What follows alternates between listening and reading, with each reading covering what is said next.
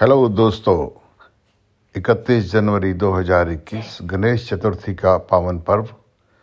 इसे आप हर्षोल्लास से मनाएँ, पूरे विधि विधान से मनाएँ। इससे आपके परिवार में सुख समृद्धि का आगमन होगा। इस दिन तिलकुट खाने का विशेष प्रावधान है, गणेश जी की पूजा का विशेष प्रावधान है। तो अपने परिवार के साथ इस त्यौहार को मनाएँ और खुशियाँ मनाएँ। धन्यवाद।